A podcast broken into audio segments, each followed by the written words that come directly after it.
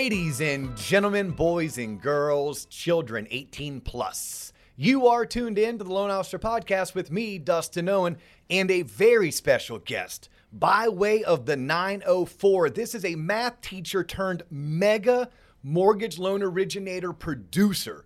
By mega, I mean this dude does $100 million a year, even in years like 2022.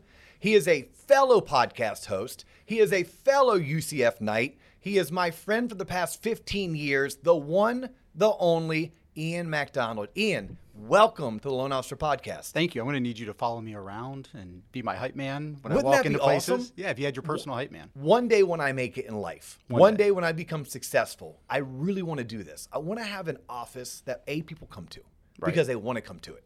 But B, I want to pay for like a DJ. Shout out to my boy DJ When they walk Corn in the Dog. when they front door. Everyone gets walk up music. going Yes. down. Like I wish I could have a DJ on retainer and like he or she was in the office from like 745 until like 915.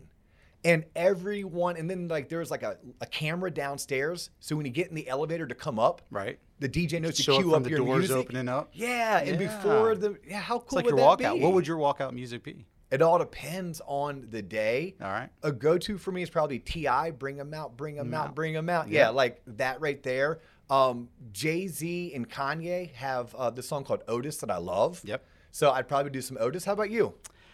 You know, I, that's a tough one. You're from You- Jacksonville. You, could gonna go some Lynyrd Skynyrd? No, even though that was the most Duval thing ever, right? Mm-hmm. The opening of the Jaguar game, that was awesome. That was and that dude crushed it. He did a great job, but that was pretty funny that we get a little flack for uh, having the guy out there ripping with his mullet on playing the national anthem. But I don't know anything in Jay Z. Uh, I always think about like if life is a movie too, right? Like you think about like the opening scene or whatever.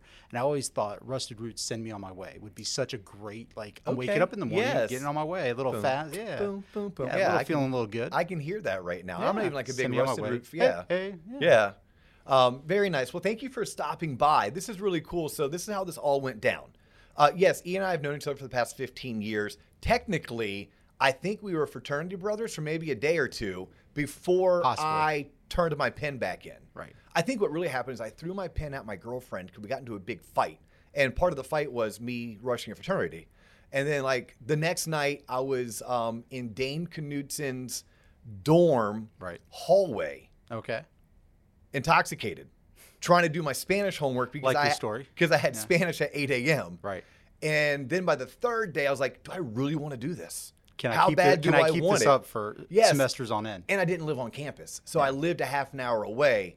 And at the end of the day, I just, just ended up becoming a de facto SIG EP for the next four years, where you guys were super nice and invited me to all your events, Right. even spring break, the the oh my gosh, Black the Friday, Halloween the Halloween- party, Black yes, Friday, Black yeah, Friday yeah. party. It's good Um, times. Yep, and then uh, we reacquainted because I was a rookie loan originator at this company called HomeBanc. Yep. A year and a half later, you became a rookie loan originator. So I left TV advertising. Right. You left being a math teacher, High right? school math, yeah. High school math Yep. teacher.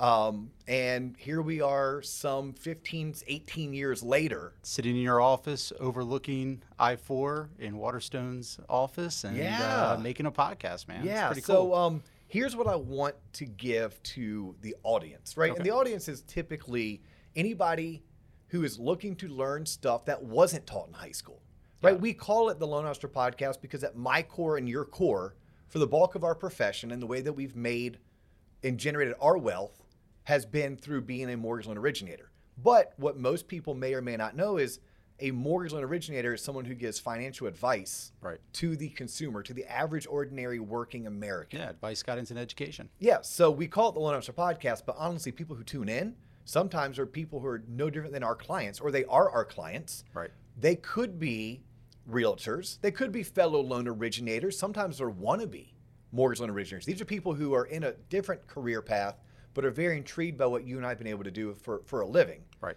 and then anyone else that they touch, right? So it's all encompassing, but you have such a great story with many tie downs and takeaways. So our objective today is to be able to entertain Got it. and educate. Got it. If we knock it out of the park, we're going to motivate and inspire. But I'm not putting that pressure on you, Ian. I'm going to put that on your side Yeah, of the don't table. put that on me. Yeah. Don't put that on me. Um, because I do want to talk about briefly for someone who is looking to enter this industry, you literally went from being a high school math teacher to one of the top, not 1%, you're probably top one half percent in our entire industry. When you talk about doing three consecutive years of over $100 million in volume, that's that's hundreds of units. And in your, I call it your worst year, but in your best year, you were still only like 30% refi Right. or 40% refi. So it's not like you were one of these guys and girls who crushed it 99% refi working in a call center. Then you're like, disappeared. yeah, Yeah. now you're out of a career. Right. You're like, no, no, no. I'm old school. I built this the old fashioned way. These are re- referral relationships that refer me and my team because I'm darn good at what I do You build a brand. and you built a brand, you built a following. So I'm curious to to to to learn about that and share that. Mm-hmm. So we may start there, Okay. And then what you and I are gonna have to do because we're both long-winded is we're like, okay, we're gonna spend eight minutes on that. All right, JC, you got to keep us timed here. okay? Yes, I want you to talk about your podcast. Okay. You may or may not know this, but I love your podcast so much that I'm planning on going around the country with JC teaching others how to do it based on your success. And here's why. Ladies and gentlemen, you should tune into the Punch List podcast. But here's something really cool. JC and I brag about our million views last year, right? And you shared with me that to date, you all have done 24 episodes, roughly one episode a month, Right. and you've garnered 20 Five, 20, 2,505 downloads as of yesterday. 2,000, not 200,000, Right. 2,000. Right. But in my opinion, you have one of the most successful podcasts that other people should be emulating. they shouldn't try to do what JC and I do. I mean, feel free to. It's a lot of fun. Yeah, it's hard. It's also a lot of work. And we have like crazy, lofty goals that the likelihood of us achieving them, the odds are not in our favor. right. Doesn't mean we're going to give up, but they're not. Whereas what you're doing is bringing value to you, your referral partners, and more importantly, is allowing you and your co host to better market and better brand yourselves within your community. It's easily obtainable. Yes. yes. And it takes you how many hours a week or a month to do? If we do, if we record one episode a month, hour and a half, maybe two hours maximum investment time. Have you received ROI for both your time and your money? Yes. Would you say it's a 10x ROI for your time and money? I would say so from brand building. Yeah. Yeah. May, might not, it doesn't always, you know, and that's one of the things hard about ROI, right? Are you calculating on dollars? Are you calculating on exposure? Are you calculating on building your brand, your following? You know, everything stacks up. And that's something we can talk about too is, you know, we talk about, a lot of folks talk about life, work-life balance. One, I don't like that expression. I like life-work balance, right? And I also don't like the word balance because it's two ends of a scale. You have to integrate your life into your business. And when people think of Dustin Owen, they want to think of mortgage. When I see when people think of Ian MacDonald, I want them to think of mortgage as well. And so whether you're doing a podcast, whatever you're doing, it's stacking it up with that brand, right? So it's hard on return on investment. Think about don't just think about dollars. Think about building a brand and building that impact you can All make. right, so we're going to circle back because that's right. number two. All right. And you just touched on number three, which is that team building aspect. It's where you are right now in your career. Right. Because we have plenty of people who tune in that are just like you and I. They're old school vets. They're at a point in maybe life where work became a bigger priority than than outside of work did. Right. They're trying to rebalance. It's funny. I don't like the word balance either. I think we're always balancing. Right. I don't think you're ever in balance Right. um, meaning there's times that work is is taking precedent over over outside of work, Right. family. Sometimes that family is pulling away from your work responsibilities. Right. So I do think as entrepreneurs, salespeople, business professionals, we have to be constantly balancing, which is why I love the uh, the yin yang Right. symbol Well, because that to me is the the struggle of work and family as it pertains to professionals. Well, you only have so much bandwidth in life too. No matter who you are, you only have so much focus. And whether that focus you're going to put it onto the work or you shift it over to the family, you're taking away from it. It's opportunity cost, basic economics, right? There's opportunity cost. If you're going to put your time here, you're going to take it away from here because you can't create more time. And that's one of the hardest things to understand is that you have a certain amount of bandwidth. How are you going to spend it? And Facts. Invest so it. We're gonna we're gonna finish on that top Okay. on that. I'm getting ready to circle back to 16 years ago, start almost right, January of 2006. 2006. So 17 years ago. So 17 Yeah. years ago. But before we do, we're talking about ROI in the podcast. Remind me, because I'm curious, right? If you added up, well, I spent this many hours, Right. I spent this much money. You have met realtors and builders along the way through the podcast. Right. They had to have referred you somebody or some bodies. Right. And if you looked at what actually funded from that relationship, Yeah. you could maybe come up Oh. with with some with some tangible to revenue. quantify it, you could. Yeah, but Yeah. but I, I want to talk about it because yours is how I would teach it. Right. Mine is not how I would teach it because I don't think mine is as easily accessible to most entrepreneurs, business owners, or or 100% commission salespeople. Makes sense. And also, when you start something, you want to do something, you want to see some gains and some results immediately. I mean, we're an instant gratification society, mm-hmm. right? And to build up what you have done takes, yes, you've had a lot of success, but it takes a long amount of time, energy, and effort putting into there and financing and money and all that stuff, right? Where what I've done is very simple. And we went from zero to 100, meaning, you know, putting the foot on the gas in a month, Yeah. right? And we had instant gratification. Yeah, we could hear ourselves and we were like, "Holy cow, we're on Apple Yeah, Podcasts! It's so cool!" Yes. Yeah. Yeah, we're JC and I are literally coming up on our three year anniversary in March. So March of 2023 Okay. uh, is when we'll hit our three year anniversary. At the same time, we'll hit around 300 episodes. Right. And we're That's just awesome. now, I can tell people we have proof of concept. Three years into it, proof of concept. Those words don't enter into our production. I, I just now can tell people I can run you a business pro forma based on this particular uh, content creation company, if you want to call a podcast a company. yeah. But that was three years of waking up every day saying we're going to be intentional, we're going to produce our two episodes, and we're going to try to get 1% better per day. Right. Understanding that it's a hobby right now. My wife's like, How's it a hobby? Like, walk me through that. I'm like, honey, it's a hobby because it's a lot of fun to do and it costs me money. Right. No different than golf, no different than any other hobby someone may, may have. Right. You know, fishing, right? I got to need a boat, I need rods, reels, gas, etc. Right. Doesn't make me any money, but I have a lot of fun doing it.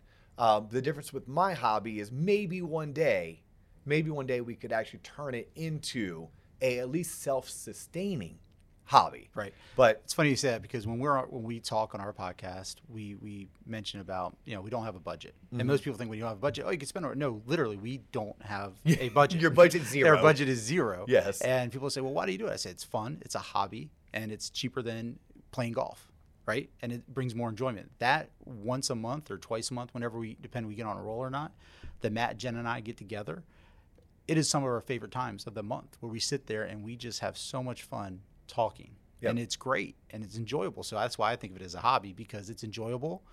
It's cost relatively less than a lot of other hobbies out there. And why not? man, we're teasing the hell out of this. I'm literally going to circle back still to 2006. Six. And Let's do it, yeah. Um, but I can't wait to dive into you, Matt, and Jen. Yeah. And and your podcast and maybe what others can learn because there's some very valuable takeaways and tie downs that we're going to address. I appreciate But and, and, and but let's let's start off with how and why. Yeah. What was it 17 years ago that drove you to make a career change? Well, you, why is an important thing. Okay. right? Everybody has their why, right? And that's one of the most key things in life is to understand your why, right? My why has always been my family. Okay. And uh, we, at the time I got into in 06, we had one child, okay, my son Jackson, who is now a, a senior in high school. Just okay? like my Jackson. Yep. Senior yeah, in we high were here school. talking about Yeah. that. Yeah, it's a lot of parallels. So that was my wife and I had a certain standard of life that we wanted to do. I was teaching high school geometry. My wife was teaching first grade, teaching kids to read and write. And one of us had to leave the classroom. And we said, well, figuring out who's going to leave the classroom. I said, well, you're doing, you're teaching kids to, to read and write. That's way more important than me teaching math. So let me go figure out what I can do. And I was teaching, and there was a gentleman named Bill Campbell, who Okay. was uh, his wife Dee Dee was a marketing executive with HomeBanc, and I really enjoyed hearing about that company. And I said, man, that sounds like a great place to work. I knew nothing about mortgage, right? But it sounded like a really good place to work. It was a publicly traded, faith-based company about doing the right thing. And I said, man, that, that makes me feel good. If I'm going to leave the classroom, I want to feel good about what I'm doing. And so I went along the interview process with HomeBanc, and it turned out to be a, a great place for me to go work. And it was funny when I started in the business, that was when they had the idea of giving base salaries, right? And they said, before I went over to training, they said, hey, we're going to give everybody a $30,000 base salary. I was the only person excited about that because that was more than I was making teaching. It was thirty six thousand. I'm Yeah. sorry, thirty six thousand. I was like, yes, this is awesome, and I don't even have to go coach or anything, and I get this, and then you say I can earn more. Like this is amazing. Well, then I got out of training, and they took that away. So it was sink or swim time, right? Um, but that's really how I got there. Is just about trying to find something to improve our quality of life, along with uh, you know I still teach, can still educate, right? Yeah. do good in the community, take time off, volunteer, do whatever. And it was just a it was kind of a natural fit. At what point in your career did you know this is for me? Like like you almost got bit by the Probably bug. yeah, I'd say right when I came out of training. Yeah. I mean, you know, how many people do you have in your training Oh, class? 78 probably. yeah, 70, 100, something like that, Yeah. right? And how many people are still in the industry? Today? Yes. Well, how about this? Within a year, Right. it was cut in half. Within two years, it was it was Under cut 10%. two thirds. Yeah, it was- Today, yeah, there's probably ten of us, Right. if that, eight to ten, and like ten of us. It's because like my buddy Manny is actually working for the CFPB, so technically he's kind of in the industry, Right. But not Still as an connected. LO. He's Right. still connected. Yeah. So I would say when I was in training, that's when I said, this is what I can do. I can be very good at this because it combines education, it combines sales. And a friend of mine, we were sitting in the airport once after one of our chairman club's events, and he was watching me on the phone. We got off the phone, and he said, I know what you do. I said, What's that? He goes, Everybody's your friend. He goes, You make friends. That's what you do. I enjoy talking to people. Not everybody does, right? I mean, but in our sales business, you need to enjoy talking to people. So I enjoy talking to people. I love math. I love figuring out problems, right? Understanding how you can get somebody into a property. You can, you know, figure out the approval, right? It's a it's a word problem, like for math. So one, get to educate. You get to you know be social. You get to meet people. You get to, and that's also the amazing thing about our career too is that everybody has a story, and I love hearing people's stories. We get to talk to more diverse way, you know, paths in life than probably any other profession out there because we have to interview everybody every time we do a loan. You have to interview, ask them questions, and you build up that rapport. But through building up that rapport, not just getting the facts, the financial facts, you're also learning their story. And I mean, we've I've done loans for people that are just awesome people that have these amazing stories. That if I was doing another career, doing something else, pharmaceutical sales or something like that, I would never know those stories. I love that you said that uh, because I'm constantly trying to figure out what is the genetic DNA of a high producing, highly successful mortgage loan originator. And I, I've, I, I think I have like 80% of it built. But you just hammered home something that you and I shared. I didn't know we shared this. I too genuinely love getting to know people. I love people's I'm- stories. I'm so inquisitive about, well, what do you do for a living? Like our job has to ask you how much you make Yeah. and where you work. Oh, yeah. But I then, because I care about knowing, I'm like, but what does that mean? How did you get into that? Did you have to go to school for it? And you know, and all of a sudden, it's me taking down their information, but it's really me becoming their friend because all I'm showing them is I care about them. Right. But really, maybe I'm not becoming the friend. Maybe I'm just really nosy and inquisitive. Right. But you wanting to get to know people, wanting to figure them out as people, is allowing them to trust you. And if they trust you, then they're going to do, they'll do their loan with you and not somebody else. Had you had sales experience prior to jumping into the mortgage business? Um, if I could teach a 13 year old to understand and enjoy geometry, that's probably the hardest sales job out there. Okay. Okay. No, So- fair enough. No matter what you do, you have sales, right? I convinced my wife to marry me. Okay. And Lord, thankful. Yes. She- you know, we're on uh, 19 years, right? Plus. So, Congrats on I that. mean, everything in life is sales, right? Yeah. You know, you're marketing yourself, you're putting yourself out there, you're trying out for a sports team. You are competing, you are trying to win, right? And that's sales, ultimately. Did you play sports growing up? I did. Yeah. Yeah. Yeah. What, I mean, what, what, what were your uh, uh, sports? basketball, football, Okay. soccer. When I got to high school, it was mainly soccer. Okay. Yeah. Yeah. So you were also a competitor. Right. Right. You're, Yeah, you're an athlete. DNA. You were coachable. You were competitive. Um, how about this? If you were to give advice to someone who is looking to enter into the industry, Right. maybe this is advice that you wish was given to you or it was given to you.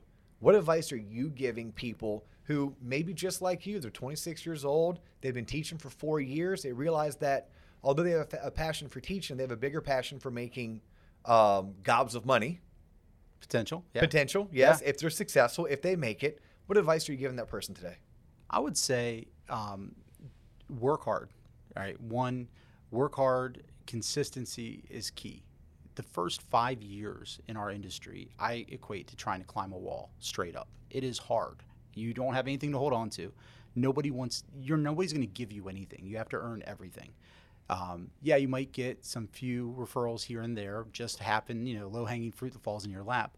But for consistent business, it is hard. This industry is incredibly hard. And that's one thing that I'm not sure everybody understands coming into it mm-hmm. uh, because they see successful loan officers. I, I, did it when I came into the business, saw successful loan officers, saw what they were parking in the parking lot, saw how they were dressed, saw all this. And I was like, man, that's pretty cool. I'm smart. I'm as smart as that guy. Yeah, I can right? do it. Why can't I? Right?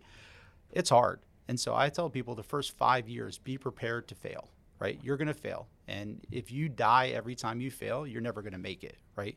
Take it, be a duck, let it run off your back, right? Understand it, have the experience, but don't hold on to it. Always be looking forward, right? So be prepared to fail, but also be prepared to use that as towards your success. I think is kind of the way I say it. Um, but it's hard. That first five years, like straight up, after five years, the incline or the decline, whatever you want to call it, it shifts a little bit and you start being able to gain some traction, right? Then after 10 years, it gets a lot less hard climbing that wall and you're maintaining that business, you're maintaining that brand. And then after 15 years, it's really like you're all, you still have to work hard to get progress and make progress, but you're really kind of from an incline standpoint, it's kind of plateaued, right? It's up to you to make the business because you've built the brand, you've got the longevity, you've got the the staying power, right? But that first five years, be ready to, to work and hustle, open houses, whatever you got to do, Diet Coke and a Snickers. I mean, we could talk about all the techniques we did from day one, hitting every open house I could on a Saturday and Sunday, going out there to meet everybody I could, um, working, you know, 80 hours a week. People talk about working a lot of hours. And I think that's one thing that – you know, 70 hours a week, whatever it may be. And you hear a lot of people, oh, I work a lot, I work this. And no, you take a lunch break, you do this, you do that. No, I'm talking about being disciplined. One of the great things that HomeBanc taught me was get in the office. You had to be in the office by seven for that sales call, mm-hmm. right? Or not sales call, the sales meeting. Yep. And not only did you have to be there, you had to be ready because you're dressed. Put, you got to be dressed, you had to be ready, and you had to be ready to you know, hey Dustin, tell us about your 60 second elevator speech, or whatever. You had to be on point. Mm-hmm. You had to mm-hmm. always be ready.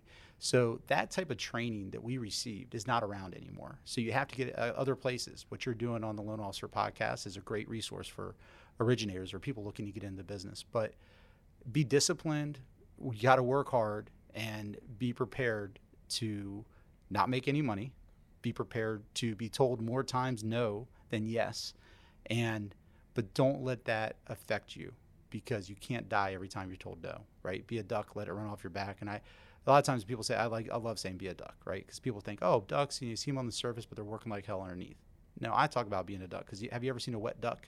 No. They're in water all day long. Yes. They're not wet, right? Because they just let it run off their back and they keep on going. So that's why I talk about being a duck. So have a positive outlook. That's something that I think a lot of folks lack today. Um, I was having a conversation with a business owner who uh, owns a great insurance company up in Northeast Florida, and we were talking about that the other day. And at the end of our conversation, he said, "Man, I love your enthusiasm and your positivity. It's hard right now. It's real hard. All right, I'm not sugarcoating. I'm not a Pollyanna. It's real hard. But at the same time, uh, once there's a, a guy who I, you know, I think of these people who affected your life along the way. There's a guy who uh, named Bob Cabrera, who ran mortgage. Right? I love Bob, Bob Cabrera. Is amazing. Is he still in the business? He's retired. Okay, congrats Good to Bob. for him. Yeah. yeah. So Bob is amazing. One of my favorite people in yes. life. Right.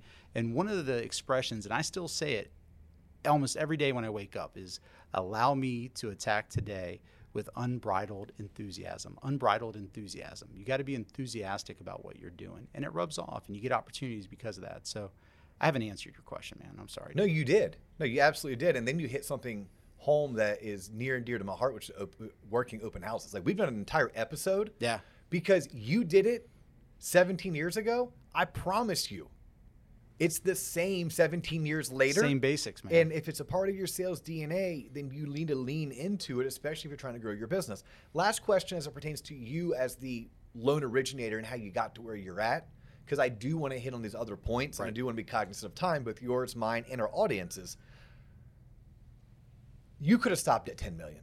Ladies and gentlemen, boys and girls, children 18 plus, if you are producing 10 million in volume in the mortgage industry, you are making more than 95% of single wage earners in the United States of America.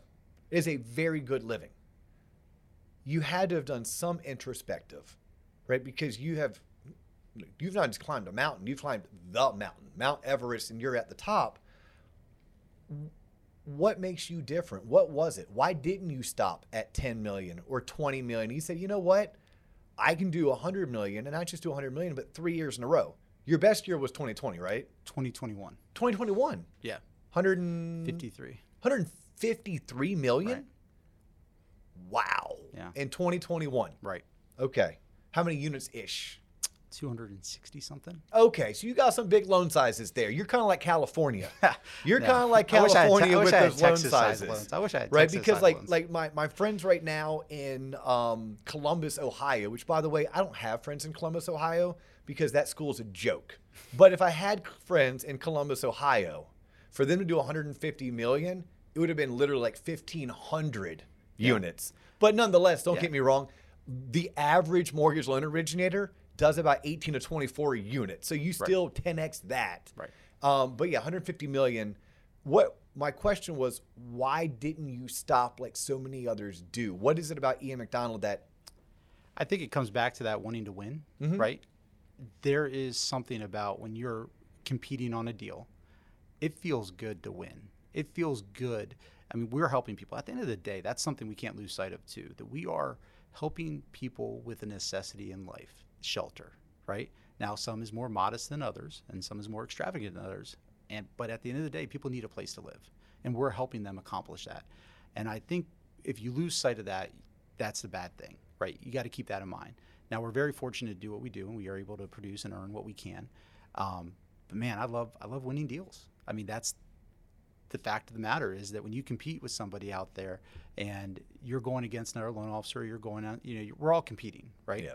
And when you win, it feels good to win, right? And if you're good at something, it feels good to be good at something too. And very fortunate, I came out of the gate um, with HomeBanc and had some great success that first year. And It was probably that four-hour ride-along you did with me. Yeah. I'm probably going to take credit for all of your success right Yes. now today on this show. I still get comments from Yank that I got to put him down for a quarter. So Yeah. yeah, yeah. Um, but uh, yeah, so I mean, you enjoy that success, and you're like, wow, this is obtainable. And I think it also because I came from, I think a very I don't want to say humble, but just a very basic life, Mm-hmm. right? We, my wife and I were both teachers, and it was like, wow, look what we can do. And the reason I say we because it's a team sport. Yes. And I really saw my my wife now stays at home, runs house. She's the CEO, COO. Yeah. I'm just the CFO, and Yeah. depending on the day, we know what that stands for, right? Yeah. So, um, but the day she decided to stay at home and take care of the, the family and run the household allowed me to concentrate on my career. It's not that I disengaged. We talked about that time. I didn't disengage from the family, but it alleviated being a. She was a teacher, and being a teacher mom is one of the hardest things anybody can do because you don't just have your children; you have 20, 30 children, and so it really allowed me to say, "Hey, let me concentrate more on my career." Very fortunate from day one. I remember I closed my first loan when I came out of training month one, right? And I remember that deal to this day.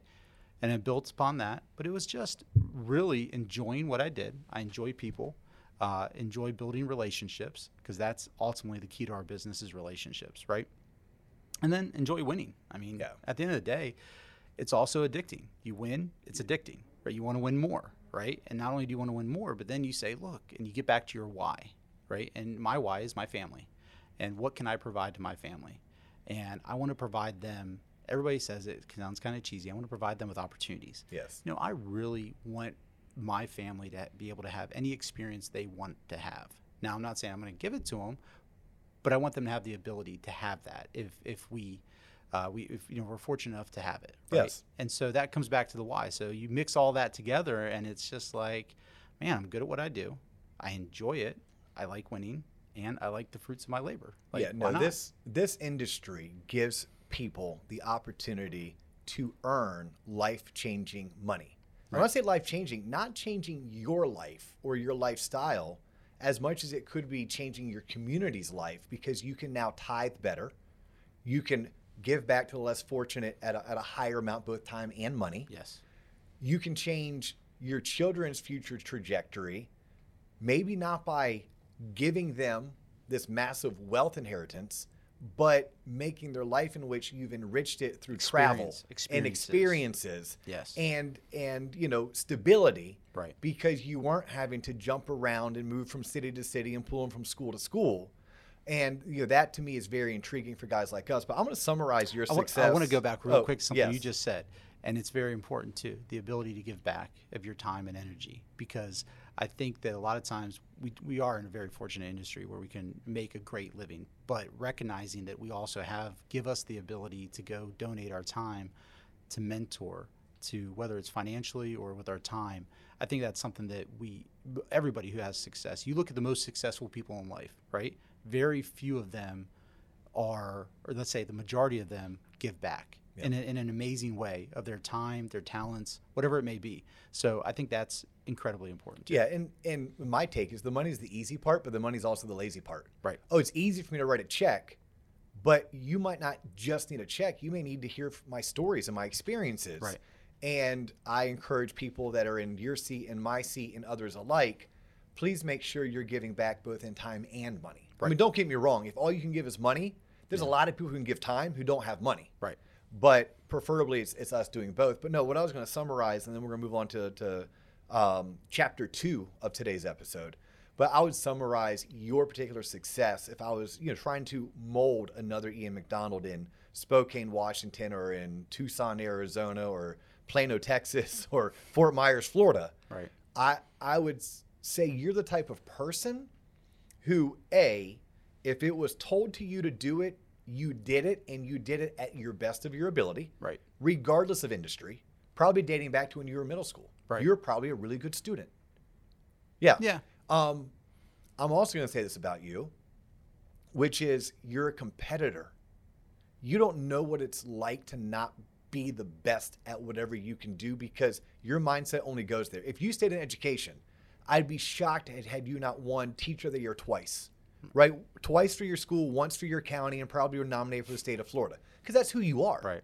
Right, but that's who we look for when when you're a young, newly licensed loan officer and you're trying to get someone to take a chance on you. I I want to know, regardless of industry, would you have been that person who was recognized as being the best because you didn't have it in you to not be that? Right. Right now, you may have strived to be the best and ended up being the top three out of 300, which, by the way, is one of the best. Right. Um, so I would give you that. And, you know, so it's like you do as you're, you're told, meaning you're coachable. Right. You only know how to strive to be the best, and you're competitive as all get out. Like your competitive drive, you could have got happy. You, you could have been content closing ten million dollars and tripling what you were making as a as a teacher. Right. But then you would have looked up and seen how far down the ladder you were. I'm like, well, I can't even accept this. Even if I don't want to make that all that money is going to come with it, I can't accept not being recognized as just being damn good at what I do. Well, I think the most competitive person you're most competitive with, at least for me, is myself. Correct. Like, I I drive myself, and I think you talk. A lot of people talk about motivation and things like that. You know, motivation. Is, I, am horrible with expressions. Mm-hmm. Okay, but you know, it's internal. It's if you try to get external motivation, it's only temporary, right? So you got to get your internal motivation. But I think that's that's a big piece of it. Is just you compete with yourself, Well, and where do you, what standard and- do you hold yourself to, and I'm horrible. I mess up quotes like nobody's business. Okay, like I can't get a quote right to save my life. But there's an ex- there's a, a quote from Martin Luther King Jr. talked about being a street sweeper. If I'm going to be a street sweeper, I'm going to be to the heavens above. Recognize I'm the world's best street sweeper, whatever it may be, right? And it's about doing a job. If I made pencils, dude, I am going to be the best pencil maker out there in this world, right? So whatever you do, be the best at it. 'cause else why do it? And have fun. That's the other part. Have fun. have and have fun. Have doing it. fun. No, I I, abs- fun, don't I absolutely love that, and um, it rings true in every industry. It's advice you give a 13 year old, you give it to a 43 year old, everyone everyone in between. All right, so we're going to pivot now. All right. So I do want to spend some time on the podcast, and this is going to be really for for the people to geek out on. Yeah. Okay, because you launched your podcast with how many other people?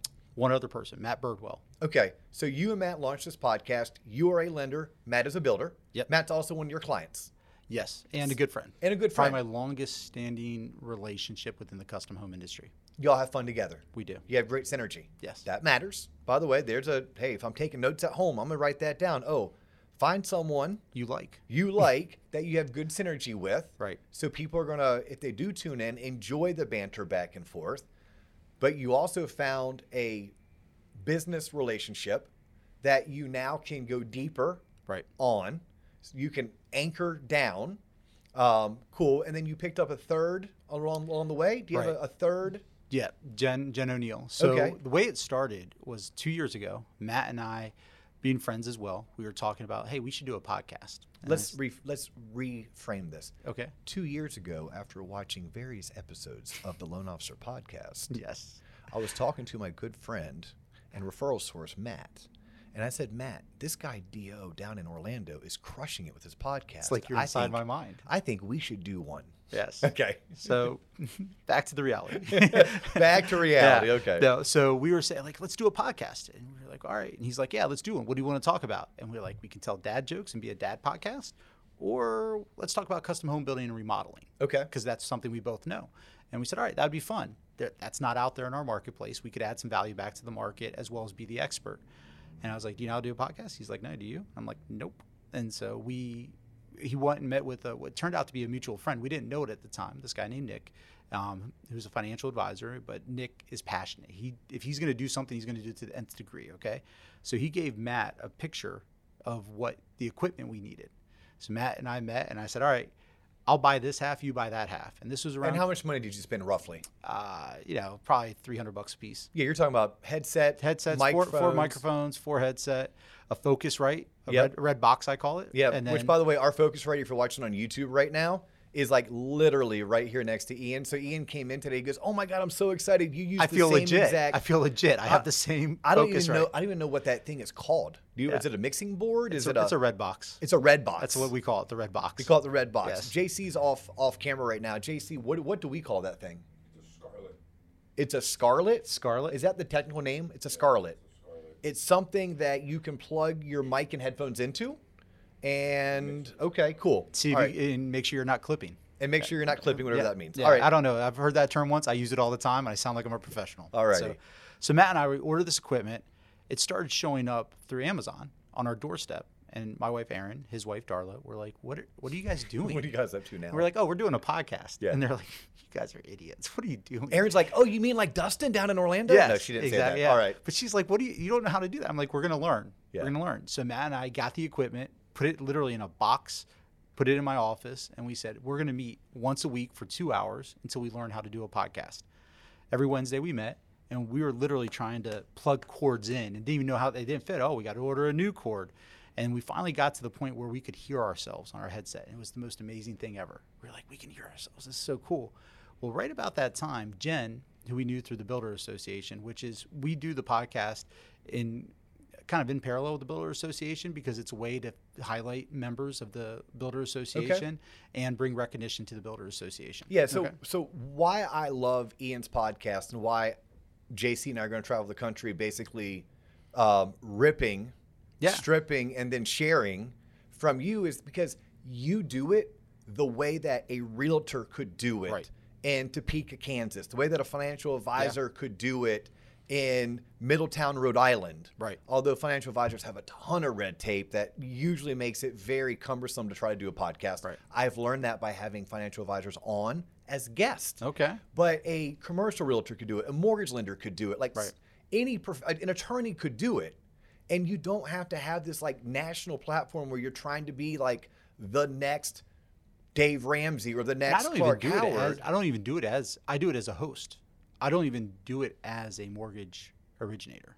Okay, but So- but you are leveraging the podcast to connect with people that you either already work with and you're trying to solidify a relationship Mm-hmm. or you're trying to go deeper with that relationship or you are using your podcast to attract people to get to know who you are as a person but also what you do as a profession. Indirectly, yeah. It's- indirectly. in- I- it's- indirectly. yeah, it's kind of secondary. It's Yeah. not the, the main focus we did it was we wanted to do something in a hobby, right? For fun and we wanted to give back in terms of interview people and we love listening to the interview style podcast, right? Uh, how I built this or whatever it may be. We love listening to those and we said, hey, let's do something along those lines. Um, and so we decided let's do this, and we're also all serve on the board of the Custom Builder and Remodeler Council at the Builder Association.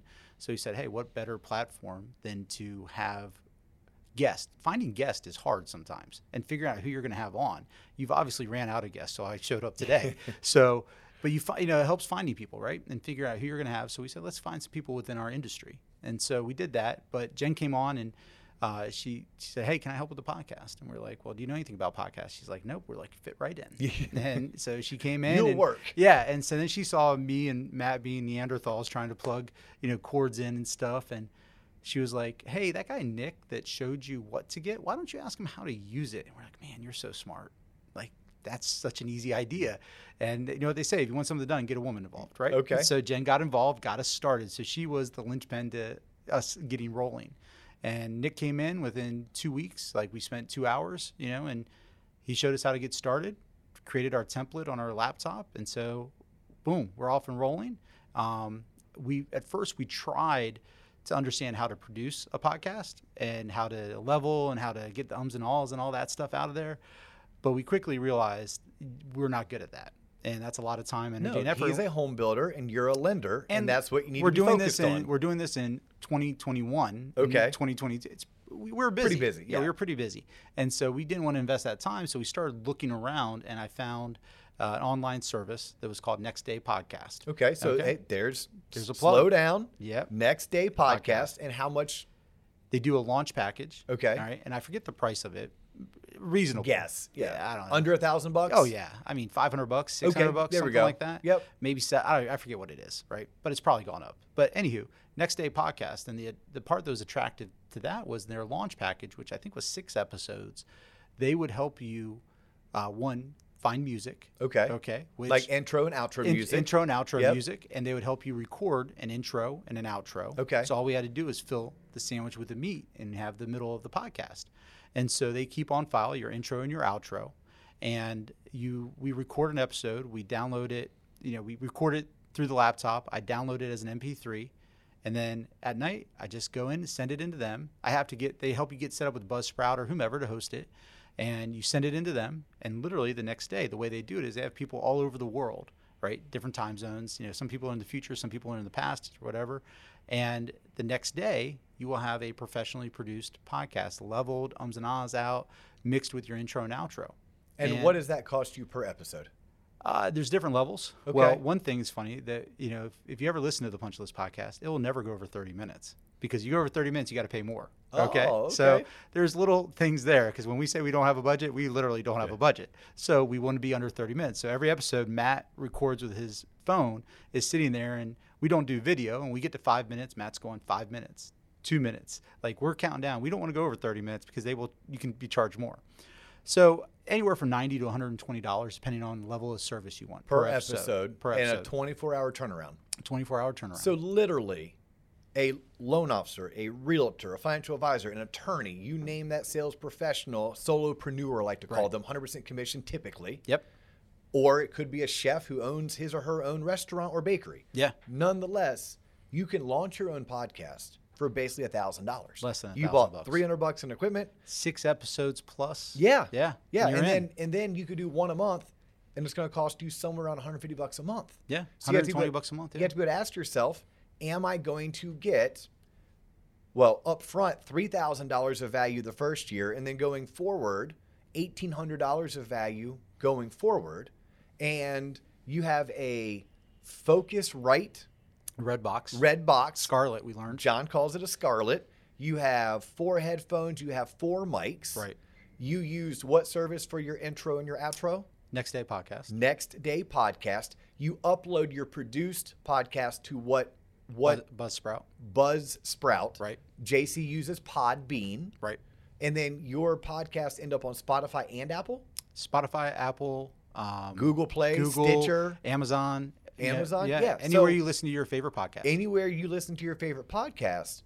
Now within your community, whether it's going to youth group, whether it's going to men's softball, or whether it's going to the Home Builders Association or everywhere in between, you are now not just Ian MacDonald, the badass mortgage loan originator. You're also a podcast host, and you have a podcast name, and you have hats made, and you can use. That's your when we got legit. When we got hats. Hey, made. you know you're Like, legit. you when- get a hat made, you're Hey, legit. Are you like JC is so anal with our hats that he spends a lot of money and he has to get them from lids because I if like they're that. not from like lids, that. then they're not quality hats. Well, we Which is why we- they're very difficult to give out for free.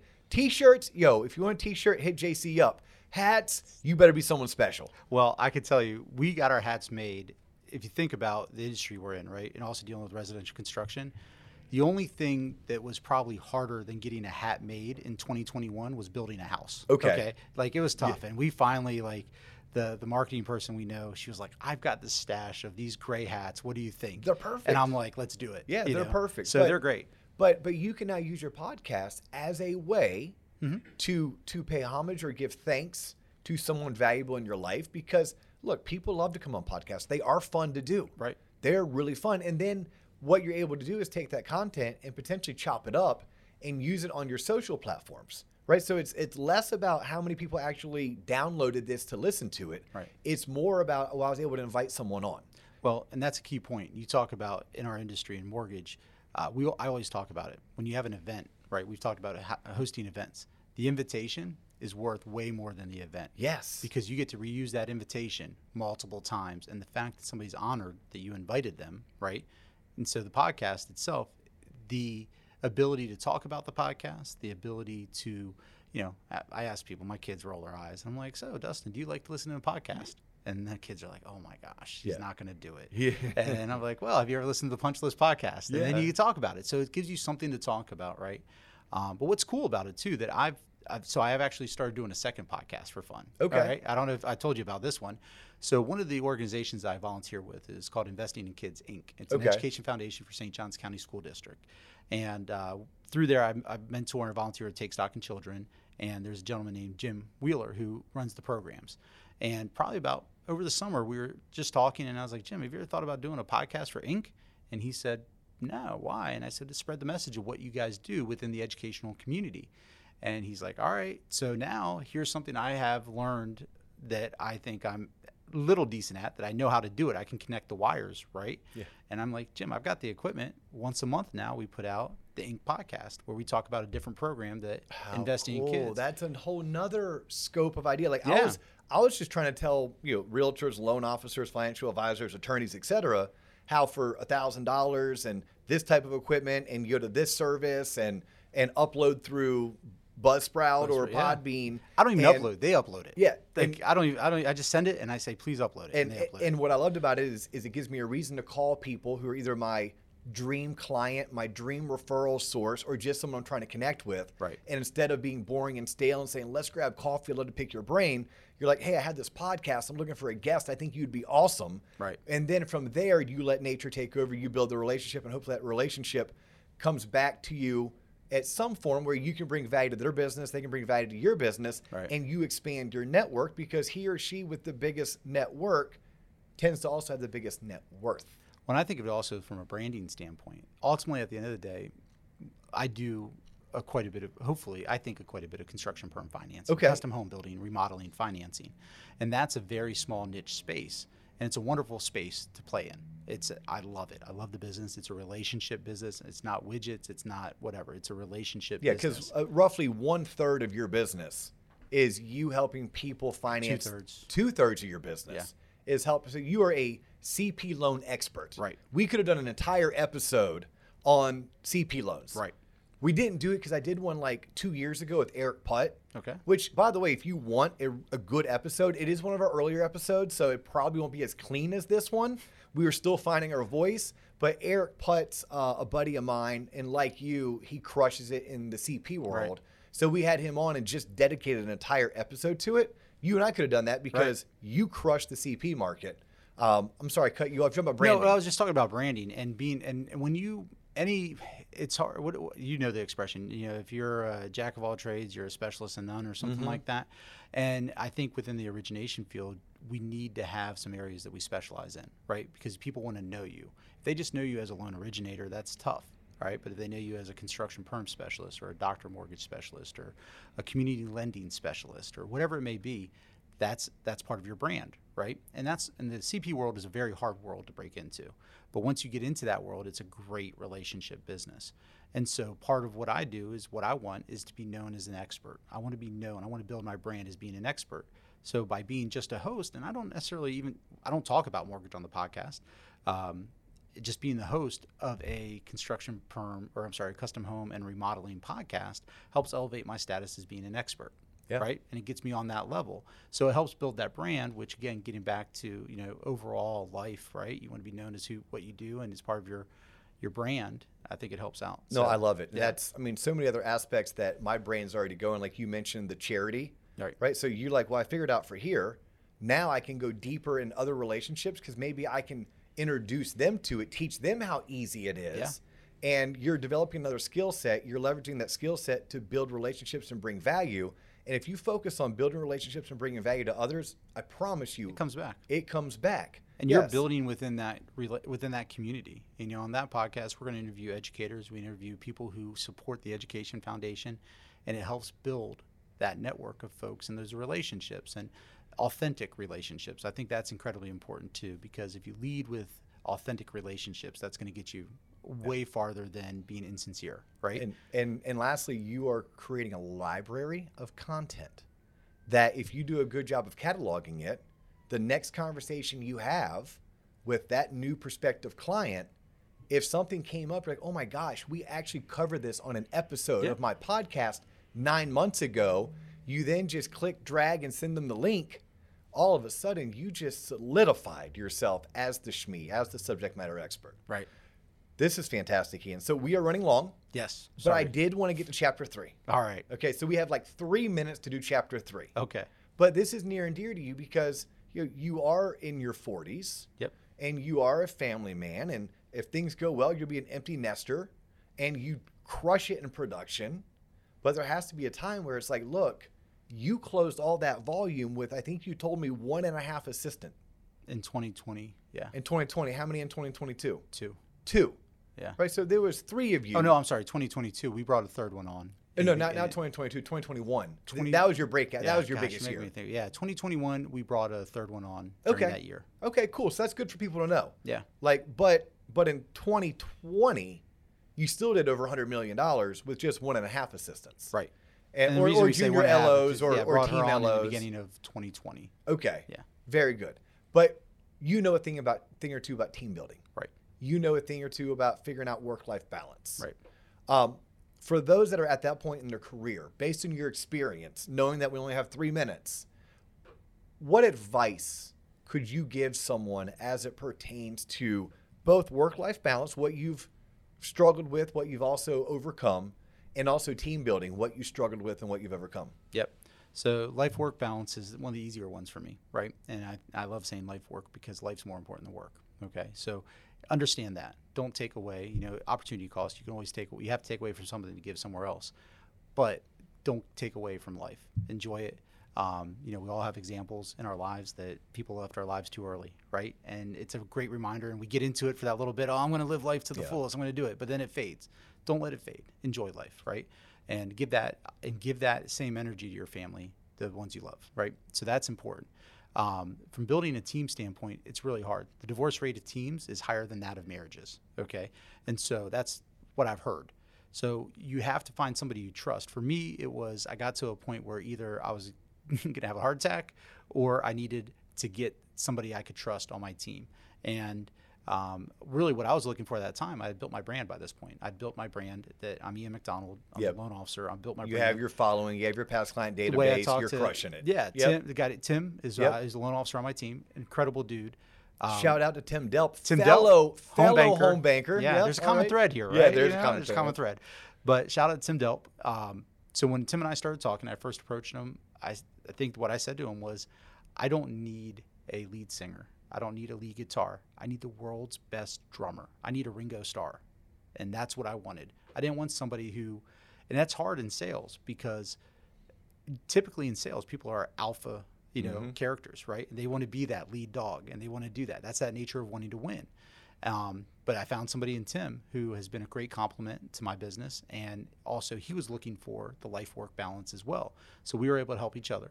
and uh, it's been great since. So um, find somebody you trust, right, and find somebody that you that and have a defined expectation and set those expectations up front because the last thing you want to do is get into something and say, oh, wait a second, this isn't what either of us wanted, right? And so it took time for Tim and I to work through and talk through that. But when we did, we said, all right, that's great. And at the time, I brought him on. I already had two wonderful loan coordinators, Janet and Jennifer. And we brought Kimberly on uh, about the same time, just because the production volume warranted it. Somebody, so Janet, Jennifer, and, and Kimberly. Kimberly Yep. clean up the mess that you and Tim make. No, there, yeah, yeah, Right? Yeah, what I always say, Henry Ford would be proud. Right? Yes. Because nobody duplicates each other. Everybody has a position. Everybody has a role. Nobody duplicates each other, and I think that's important because I think of a loan process as an assembly line. Has to be. Has to be. Every business, every successful business needs to be assembly line. It's the Yeah. best thing Ford gave us. Yeah, and so we're Besides the F one fifty. Well, there you go. Too. Yeah, and the uh, what you say? The Explorer ST too. Yes, Yeah, yeah. Explorer ST. Yeah. yeah. So, um, you know, everybody's doing their job, everybody's doing a role, and everybody does it as to the best of their ability. And my job is to sell. That's my job is to sell and form relationships, genuine relationships. And that's what I go do. And that's what Janet, Jennifer, and Kimberly allow me the time to do. So I still take every loan application. When I interview a customer, I take every loan application. I'm old school. I write it all down, then I put it into the computer. I do send some people online if they choose to do an online application, but not many people do. I, I love I like that interaction because that's when you build that rapport. So I take it, submit the file, uh, you know, structure it, do the income because I want to make that that's on me. That is my file. That is my name on it. I need to make sure that it's structured properly. So I do that. Tim does the same thing, um, and we submit it in. Jennifer takes it, submits it in. Janet handles our new construction information with our builder, you know, customer items, things like that from a new construction standpoint. We do some production build, but we do majority custom home financing. Um, and then Kimberly is really a communications expert. She helps make sure our communication runs strong. And so, uh, How much? Sorry to cut you off. How Yeah. much time did you spend building out these systems and processes? 17 years. Okay. Yeah, Literally. S- still tweaking on them, man. Yes. Yeah, and- and then how That's much- one thing this year has done with it's been slower, right? Is that find- Slower. You only funded 103 million, not 150 million. 107. but that's all right. 107. Who's Yeah, counting? yeah. But no, it's been a slower year. So you fine tune those things. Yeah. You go through and you say, how do we get better every single day? How do we get better?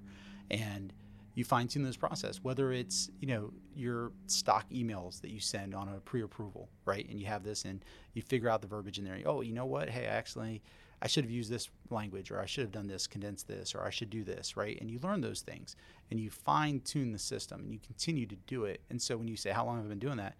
Day one. Yep. So regardless of your team being you and one assistant, you a team loan officer, which is what I would call Tim in my world. Yep, and then you all have three assistants that various roles Right. that they play. Right. Um, And we have a processor. Her Yeah. job is to process. the process. But those systems you started building 17 years ago. Right. And then when you became overwhelmed, you were ready to have a heart attack, you slid one person in and said, You take this piece off my plate. You And slid always, another person I always in. knew that I wanted to take that one piece and make it better. Yeah. Like I was Well, doing it, yes. but I want to make it better. If you offload it, and we teach this a whole nother episode, and we do this in coaching, it it needs to be better than what you would have Right. done. I mean, that is uh, that, that is. The, I mean, I can hold Kevin Murphy more accountable than I can hold myself. Right. So he is technically, when it comes to blocking and tackling, a way better loan officer than I ever was, because that person in the mirror, when I talk to him, man, he pushes back on me right. When I go to talk to Kevin, we have that that respect and that rapport that if I ask for something, he's going to deliver. Right. So um, no, I love that. And then my last question was, how much time do you spend weekly? Like, do you do team meetings? Do you do Yeah. huddles? Like, how do y'all make sure that you're always staying cohesive? Every Monday morning at 8:30 in the morning, we have our pipeline call. Okay. Which is me, Tim, Janet, Jennifer, Kimberly, and Madeline. Okay. And he's our processor. He's your processor, Yep. yep. And we get on the phone at 8:30 in the morning, and we walk through not every loan on the pipeline. We walk through the win ones, right? What's important now, the next month, whatever it may be. You know, you have that Mm-hmm. timeline that you look at, and if there's anything else we need to talk about, new files coming in, but we go through every single one of them. I know exactly where every file is. I know what's going on with it. I might not be knee deep in it, but I know what's going on. So my referral partner calls me and they say, "Hey, Ian, what's going on with the Smith file or whatever?" I say, "Hey, this is where we're at right now." Okay, and we can talk about that. So there's we do that uh, every Monday. We have a working through Teams through the Teams app. Uh, we have a working spreadsheet that has the files for that month. You know, we break them out to purchase, construction, and refinance, and it has not want to say milestones, but you have your ICD, you got all that initial Yeah. approval, appraisal, Yep. you got all that stuff, right? So we get to that, and we keep, that's constantly being updated. And every team member has access. Everybody updates it, so that way we know what's going on with that. So there's constant updates going on, but we have only one week, once a week meeting, and uh, and I do that that that pipeline. That you, I you run that. I run that Yeah. Sunday nights. I get on my computer Sunday nights. Everybody's to bed. I get on my computer. First thing I do every night is I make my to-do list for the next day. So I have that already printed on the printer when I show up to the office. Second thing, There's something else to write down. If you made it this far in this episode, which I know we're long. yeah, I'm sorry. Um, no, it's good. It's Yeah. really good. I mean, I'm fine with that. I'm blowing through a couple other meetings, and people are gonna be pissed at me, but I'm gonna blame you. There you so go. they'll hate you and There not go. me. Sweet. But um, no, I loved that. This this this is what successful people do. To do list. Right. My to do list is done every day at 5:30. Yep. At 10, I look at my calendar because I'm packing my gym bag, and I didn't know what clothes to pack. Right. Because I dressed for the occasion. yeah, I lay my clothes out the night before too. It's funny. Yep. But but so you do your to do list at 10 o'clock at night once everyone's in bed, and every Sunday you spend time methodically preparing for your pipeline meeting. I go through every loan on that pipeline and I go into the system and I read the notes and I make sure if it's failing validation for the ICD. Every Sunday night, I'm figuring it. I'm the one filling out that pipeline form. Now during the week, the team does, but every week I go through every loan. By the way, I'm so sorry. ICD initial CD uh, initial closing disclosure. Initial Yeah, closing yeah, disclosure. yeah, Okay, yeah. Sorry. Um, geeking out on me. yeah, there. yeah, yeah. So I go through everything and I read, make sure. All right, hey, the appraisal is ordered. Why is it? When was its due date? If it's not in yet, why? Do we have insurance? And I'm not micromanaging. I just do it for my own knowledge because I'm the one ultimately, again, responsible. It's my name on that referral, right? Yeah. I'm the one handling it for the builder, for the real estate agent. So I want to know what's going on. So I spend probably a couple hours every Sunday night just hammering away, getting that ready. And then the next day we go over it. I expect the same from Tim. Tim does the same exact thing. And when we have our meeting, we have everything laid out for us and we just walk through it. And then it's the players on the team, each, you know, pulling their, their, uh, doing their job. That's awesome. Last question for you. What's next? What? Uh, how, how much longer are you going to run at this rate in mortgage before before it's time to uh, spend more time? Whether it's in Spain or you told me earlier that you your family did a road trip up in uh, Scotland. Yeah. What's uh, pretty awesome. Yeah. What, what what does the future look like for Ian MacDonald? I got uh, my goal, my plan. I think we always have to plan, um, and that's one thing. I think I might have heard you talk about this exit strategy too. Yes. Not just Yeah, entrance, what's your but exit strategy, big dog? I'm still trying to figure that part out, but I have 10 years. What I say is, I've got I'm 45. I've got 10 years of hyper focus that I want to go hard for 10 years till I'm 55. At that point, hopefully, my uh, both my kids will be off the unofficial or off the official payroll, Yes. right? Hopefully, independent, doing their own thing, right? And Erin and I can enjoy life. Uh, we had kids young and kind of intentional, and that's one word I've heard you use multiple times. Be intentional in your life, right? And be intentional in what you do. But hopefully, when I'm 55, I can have the choice. I think that's a big thing. I might choose to stay doing mortgages, right? I mean, that's cool. Why not? It's a great industry. Or I choose to go back teaching high school geometry, but I'll have my choice. That's fantastic. Are you on LinkedIn? Yes. All right. He is Ian. It's Mac Donald. M A C. MAC, yes. MAC Donald. So Ian Yeah. MacDonald, Ian, thank you so much for being a guest on the Loan Officer podcast. If you want to connect with Ian, look him up on LinkedIn. He's he is there. Uh, don't know how free and how much extra time he has, but I would guess it's probably the best place for people to connect with you if, Yeah. they're, if they're looking to connect. Um, you have tuned in to the Loan Officer podcast. We thank you if you made it this far. If you like what we're doing, what we're spitting, and what we're putting out, all we ask is that you share it, that you give us a five star review, that you subscribe on YouTube, um, and tell one or two other people that you think would benefit from contact like content like this to tune in as well. He is Ian. I'm Dio. That's all the time we have for you today, but we'll catch you next time. Peace.